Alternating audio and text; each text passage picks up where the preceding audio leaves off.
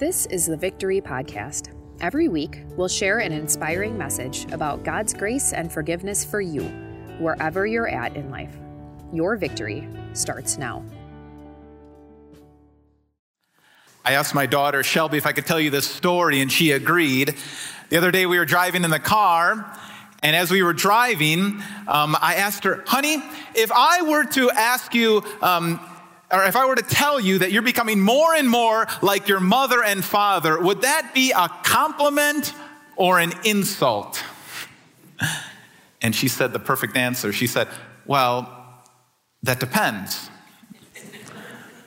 Right? And that's how we feel. It depends uh, because there are things that we all want to imitate from our parents, isn't there? There, there are some good things. Maybe you grew up in a home where your family was disciplined and, and maybe good with money. Maybe they were hardworking and maybe they were present. Maybe they were loving. Maybe they taught you how to follow Jesus. Maybe they brought you to worship.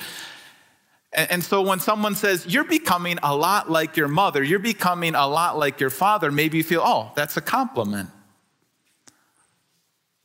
But I'm, I'm, I'm sure, especially for, for our daughter, if we were to say that, she would say, Well, there are definitely things I don't want to imitate about my mom and dad, right? And maybe that's the same for you. Maybe you look back on your life and there were things that your parents did that you just don't want to follow in their footsteps. Maybe uh, their life was chaotic. Maybe they were unorganized. Maybe they were dealing with their own wounds from their own childhood, and so they weren't present for you.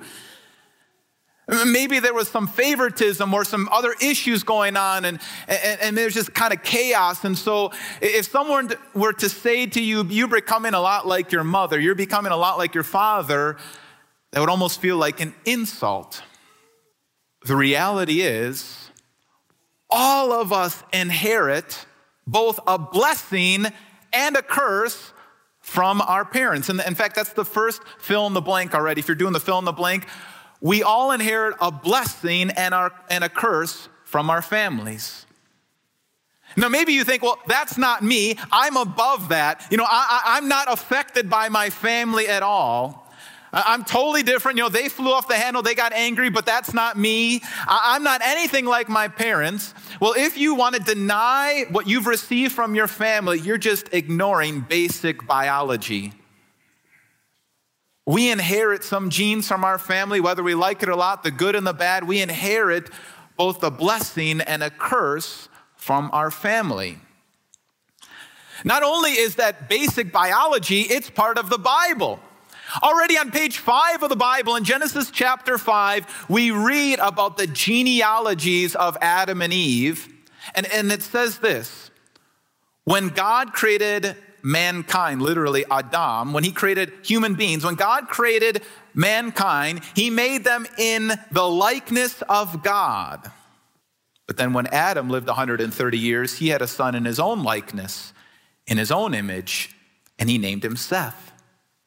So God created human beings in, in his likeness. He created human beings to be like God. We are supposed to reflect the great qualities of God, to reflect his love and his, his patience, his understanding, his forgiveness. We were created in his image to be like God.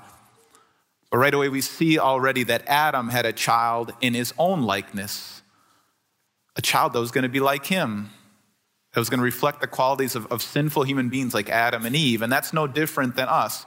We were created to be like God, and so on our best days, we're reflecting the qualities of God, and yet we are children of our parents. And so we inherit some of that from them. We're continuing our sermon series called Messy Families. And the reason, one of the reasons that all of our families are kind of a mess is because some of us, we, or all of us, we've inherited some of that mess from our parents. And I'm not saying that to knock our parents because they inherited some of the mess from their parents and their grandparents, and it continues to get passed on from generation to generation. So some of our mess is inherited. But here's the good news just because you've inherited some of these qualities doesn't mean you have to live in them, doesn't mean you have to repeat them. In fact, the, the question I'd like to answer this morning is how can we receive the blessing and overcome the curse of our families? How can we receive the good from our families and yet overcome the curse? And answer that question, we're going to go into the book of Genesis and look at the messy families in Genesis. And last week, uh, Pastor Bill started introducing us to that mess as he told us about Abraham.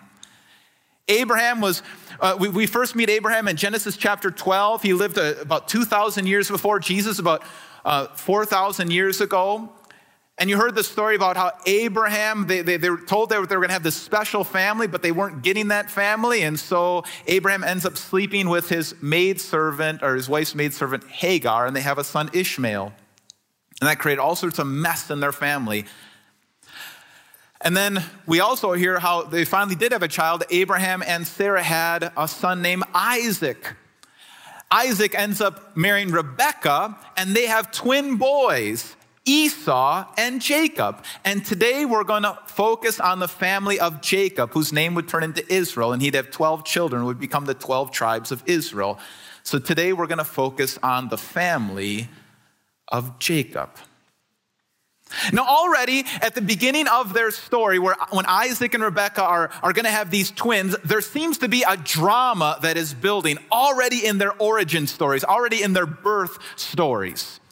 It says in verse 24 of chapter 25 when the time came for her to give birth, there were twin boys in the womb. The first to come out was red, and his whole body was like a hairy garment. So they named him Esau, which means red. Usually, the Bible, especially the early authors of the Bible, don't give us much physical description of people. We don't, we don't know much about how people look, but when we do get a description of how they look physically, usually that's kind of a, an insight into something about their character. It's kind of a way of foreshadowing the kind of person they're going to be. And so we hear about this Esau, who's kind of this hairy beast, right? And the rest of his life, he, he, he kind of shows himself as kind of a wild animal. He, he marries the first woman that he sees, even though she's a Canaanite pagan woman. He's just driven by his, his, his desires. And then, and then he, he gives up his birthright over a pot of stew because he's just so hungry, he can't control himself. And he loves to be out in the woods hunting after animals. So, so Esau already is kind of described as this wild animal. And then we hear about his twin brother, Jacob. After this, his brother came out with his hand grasping Esau's heel. So he was named Jacob. Later on the story, we hear a contrast that Esau was hairy and Jacob was smooth, almost slippery, slippery like a snake. And even right here in his origin story, he's tripping his brother up, trying to gain a place in the family, already grabbing at his brother's heel right from birth. And, and this image, this, this event was so powerful to Rebecca, she named him, You're a heel grabber. That's what the name Jacob means. It actually has a double meaning of a, somebody trips somebody up, somebody who's a deceiver. And so already we kind of see this drama building, and we know that, that something's about to happen. It, there's going to be kind of a, a messy family here of, of dysfunction. And, and that's what we see as, as the story continues. In verse 27, it says, the boys grew up, and Esau became a skillful hunter, a man of the open country, while Jacob was content to stay at home among the tents. Isaac, who had a taste for wild game, loved Esau, but Rebekah loved Jacob. Already we start to see some dysfunction in this family. We see the dysfunction of favoritism. Isaac loves hunting and loves the outdoors, and so he prefers his son Esau, who loves to hunt and go outdoors. And, and so he shows favoritism, and Rebekah then favors Jacob. And the reason this is so dysfunctional is because remember how we were created. We were created to reflect God, we were created in God's image, and God doesn't play favorites. God loves all of his children equally. And so, what's dysfunctional here is they're not acting like their heavenly father. In fact, Isaac is acting like his earthly father. You see, Abraham had a favorite. Abraham preferred Isaac over Ishmael. And now Isaac has a favorite, showing favoritism. He prefers Esau over Jacob. And I wish I could say that this dysfunction ended with Jacob, but then we find out that Jacob has a favorite son, Joseph. And I wish I could say it ended with Joseph, but we find out that Joseph has a favorite son, Manasseh. And for four generations, we have this dysfunction of showing favoritism. The problem is, is when you have this kind of dysfunction, it creates a distorted view of reality. In fact, a distorted view of God Himself. And when you live in this kind of distorted view of reality and in, in kind of a, a, a dysfunctional family, it starts to breed lies. And the lie that Jacob believed was that love has limits. Jacob grew up in a home where love seemed to be like, a, like an apple pie. There's only so many slices to go around. And if, if, if his father Isaac was going to give the best slices to his brother Esau, well, then there's no slice of love left for Jacob. So he grew up in this distorted reality, this dysfunction. And maybe you, you grew up in something similar. Maybe you grew up in, in a home where, where one parent favored one of the children. Uh, or maybe it wasn't so much like that, but, but you grew up in a home where maybe your parents were just uh, preoccupied with something else. They were so busy with their careers, they didn't give you the attention that you really needed. They weren't present with you.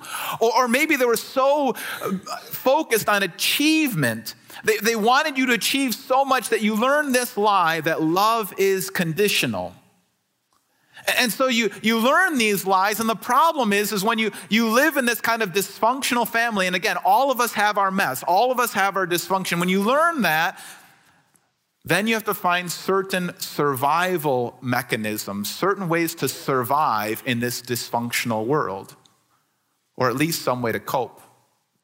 And that's what Jacob did. Jacob had to figure out some way to survive in a world where love was limited. And so he fell back on the survival method that was the favorite in the family deceit.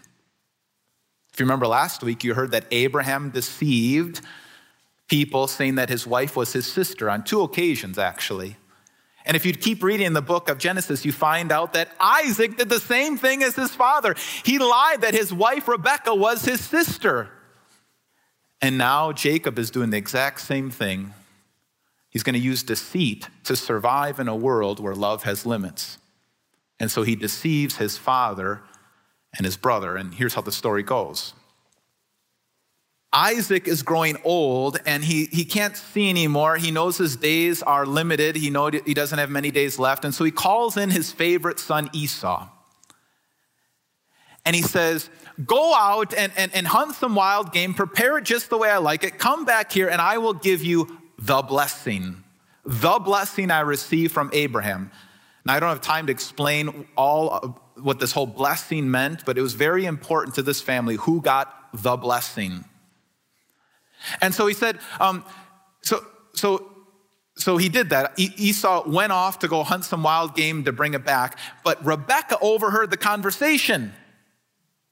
And Rebecca says to Jacob, Hey, your dad is about to give the blessing to your brother Esau. And so here's what I want you to do I want you to run to your flock and, and get a goat and kill it, and I'll prepare it just the way your father likes it. Then dress up in Esau's clothes and put some goat hair on your arm so that you're hairy like your brother, and go in and pretend that you are your brother, and then you can get the blessing. And at first, he wasn't on board, but after a while, it didn't take much convincing, and Rebecca and her favorite son, Jacob, colluded together to betray Isaac, his father, and his brother, Esau.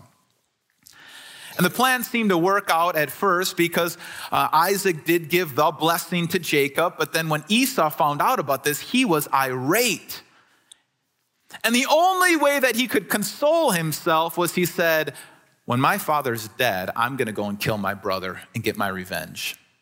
Rebecca knew about this, and so she told Jacob, You need to run to my brother's house, to your uncle Laban's house, because your brother is planning on killing you. And that's what he does. What a mess. Maybe you've seen this cycle play out in your life too, where, where there's some kind of dysfunction. There's something in your family where people are not reflecting the good character of God, of being loving and forgiving and patient and kind, instead, unforgiving, quick tempered, and angry. Maybe there's some dysfunction in your life, in your family. And when there's dysfunction in your family, then that breeds a lie, a lie about reality, a lie about God, a lie maybe that love has its limits, that love is conditional that, that there's only so much love to go around, that God is quick tempered and easily angered, and, and, and anything could happen at any moment. And if you grow up in a home where there's lots of dysfunction and that breeds a lie about reality, then you find any way you can to survive. Maybe you try to survive through achievement, earning love. Maybe you look for love in all the wrong places. Uh, Maybe you find different ways to cope, and, and, and, the family's favorite coping mechanisms of maybe drinking or, or drugs or eating or entertainment or, or running away from any kind of problem. And what you found, and what we've all found, is it just makes a bigger mess. And that's exactly where Jacob is right now. None of this has helped the problem.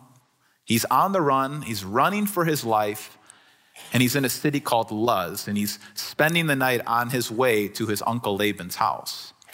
And he lays down to sleep at night, and, and while he's sleeping, God comes to him in a vision. And in this vision, it might sound kind of strange at first, but in the vision, um, it, it, seems like there's this stairway. Uh, maybe some people think it's maybe like a temple stairway, maybe something that would look like the ancient pyramids or the ziggurat temples. Um, this stairway that goes up with, with the Lord at the top of this temple, the Lord at the top of this stairway, and God's messengers, angels going up and down this stairway. And Jacob's trying to figure out what all of this means, and God explains it to him. He says in verse 13, I am the Lord, the God of your father Abraham and the God of Isaac. I am with you, and I will watch over you wherever you go, and I'll bring you back to this land. What a surprise that although Jacob was running away from all of his problems, he couldn't outrun God. That God was still present in the middle of his mess, no matter how far he had gone, no matter how many ways that he screwed up his life, and no matter how big the mess was, God was still here. God says, I am with you. In fact, in the New Testament, Jesus says, I am that stairway. He uses this picture. He says, I'm that stairway. I'm, I'm that link between God and, and the people. And Jacob is so blown away by this. Uh, he responds to this vision. He says, Surely the Lord is in this place, and I was not aware of it. Isn't that like a phrase that you could just kind of paste over so much of your story? My life, our family, it was so messy. But God was in that place, and I didn't know it. God was right here in the middle of our mess, and I was not aware of it. Jacob makes a, makes a vow to God here. It seems like Jacob gets it. He, he's so moved by this vision that God is with him, but, but he's not completely convinced that God will continue to be with him. He's not completely convinced that this message maybe hit his head, but didn't seem to go down his heart. And maybe again, that's where you're at today where, where you want to believe that God still loves me. You want to believe that God hasn't left me. You want to believe that God is in the middle of our messy family. You want to believe that God is here.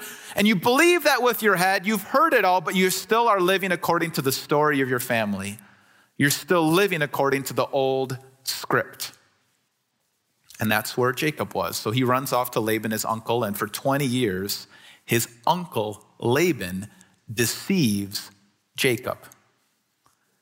The tables have turned, and Pastor Bill will talk more about that next week. But for 20 years, he gets deceived by his uncle, and he's got to learn firsthand how to trust in the Lord in the middle of deception. It gets so bad that he can't stay there anymore, and he decides to return back home. He says, It's better for me to go back and face Esau than to continue to be deceived by my uncle Laban. So he decides to head back home. And as he's heading back home, uh, he sends his at this time, more about this next week, his wives and children across the river, and he waits by himself to pray the night before he was going to meet Esau. And while he's waiting there and praying, a man comes up to him. And Jacob does what, he's all, what he always does when he's confronted with, um, with somebody. He begins to fight. He begins to trip this guy up. He begins to wrestle. And they start this wrestling match all night long. And in the middle of this wrestling match, he realizes I'm not wrestling against a human being, I'm wrestling God. And as he's wrestling God this whole night, God calls out to him and says, Let me go, for it is daybreak. And Jacob responds, I will not let you go until you bless me. Now, I know this sounds like a strange story, a man wrestling with God, but it's teaching a very profound message that all of us need to hear and believe. See, Jacob was wasting all of his time trying to get favor from human beings, trying to find his place in his family. He was wasting his time trying to deceive everybody, trying to make his life make sense, trying to cope and trying to survive. He was wasting all of that time, and what he really needed was to embrace God, the only one who could truly bless him, the only one who could give him what his heart longed for. And the Lord actually drove this message home by giving him a new name the Lord said, Your name will no longer be Jacob, but Israel, because you have struggled with God and with humans and have overcome. He gave him a new name. In fact, that, this, this is the story that gives the nation of Israel their name. The people of Israel, this is the story. Instead of deceiving people, instead of tripping people up, Jacob got a new name that he was to embrace the God who could bless him, embrace the God who would be with him. And that's what we need to hear. All of us inherit a dysfunctional family. Nobody's family is perfect. And because our families aren't perfect, our families can't give us what we all desperately need. And that's why we need a new family. That's what we get at our baptisms. When we, when we are baptized, when we believe in Jesus, Jesus gives us a new father, a heavenly father. He welcomes us into his family, the only family that can really give us what we desperately need. And now God says of you what he said of Jesus at his baptism You are my son. You are my daughter. With you, I'm well pleased. I'm so happy with you. You're my son, you're my daughter. In Jesus Christ, God says of you, I'm so happy with you. So that's our next, next fill in the blank. God is calling us into his family. We all have dysfunctional families. And if you're looking in your family to give you what you desperately need, it's going to be this, this bucket that's got a hole in the bottom. It's never going to satisfy. It's like how you feel after you eat a bag of Oreos, right? you know, it just never satisfies. God is calling us into His family. And so that helps us answer our original question How can we receive the blessing and overcome the curse of our families? How can we receive the blessing and overcome the curse of our families? Well, here's how you do it be grateful for the good. There's good in every family. Even as dysfunctional as Jacob's family was, Jacob could say, I was born into the family of God. Yeah, my, my, my grandfather Abraham was a mess, but I was born in the family of God. They taught me, and just being part of Abraham and Isaac's family, I knew the one true God. I knew the God who saves. And maybe for you, the only good that you can think of coming out of your family is that your parents gave you life. My mom and dad gave me life. Or my mom and dad, they gave me a roof over my head. Or, or, or maybe for some of you, you say, you know? Yeah, my mom and dad, they took care of me. They loved me. Or, or you could say, yeah, my, my mom and dad, they actually, they took me to see Jesus. They, they, they showed me the way. They loved and cared for me. In some way, we can all find some good. But the next thing we all need to do is to call out the curse. None of us is in a perfect family. And so we have to be able to call out the things that don't come from God. And it doesn't seem like Jacob did this himself. Because as I mentioned already, already, Abraham showed favoritism to Isaac over Ishmael. And then Isaac showed favoritism to Esau over Jacob. And then Jacob showed favoritism to Joseph all over the, over the rest of the brothers. And then Joseph showed favoritism to Manasseh over Ephraim. And so they didn't call out the curse. They didn't stop this dysfunction. It passed on to the third and fourth generation. And so we have to be able to call out the curse, call out the dysfunction. Was there something in your upbringing that, that this was just not from God? This is just not who God is? Maybe conditional love. Uh, maybe it was love that was limited. Maybe uh, they didn't tell you who Jesus was. Maybe there was chaos or somebody who'd fly off the, the handle. Maybe just there was things that were dysfunction. You just got to call it out. Or maybe there was survival mechanisms or, or coping mechanisms that, that you have received from your family of, of overeating, over drinking, uh, uh, numbing out in entertainment, not facing the reality of the, the emotional weight of life. Just be able to call out the curse. And then finally, embrace the blessing of God. That's what Jacob did.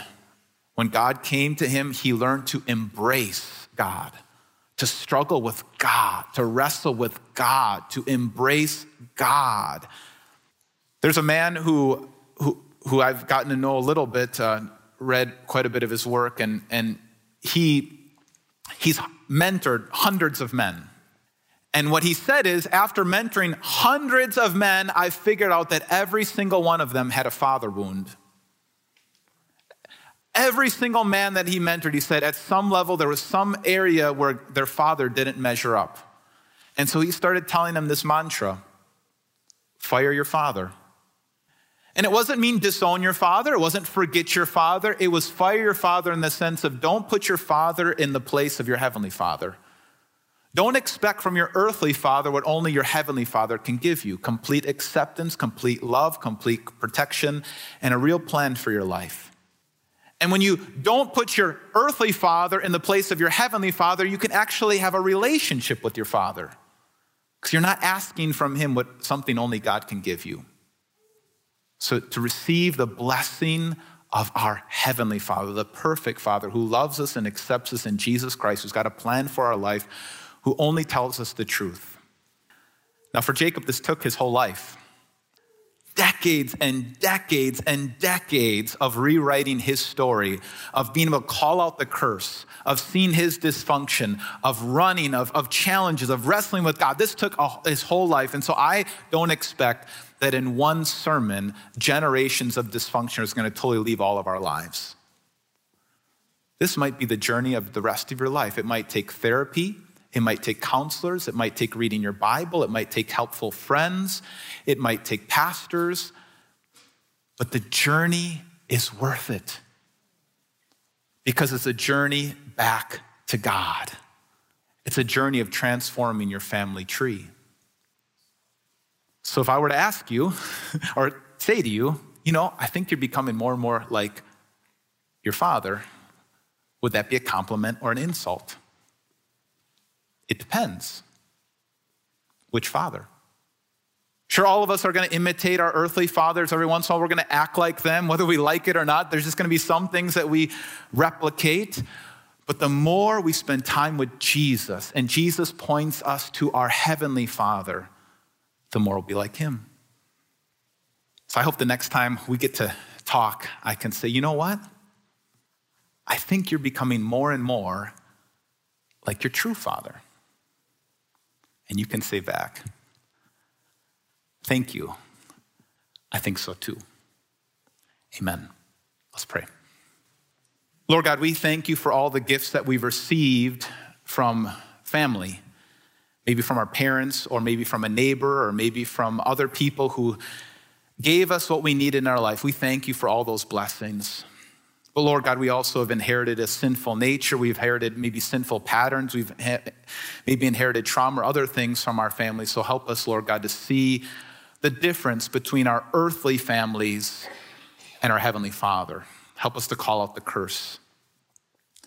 And then, Lord God, lead us to embrace you, embrace the truth that in Jesus Christ you're happy with us.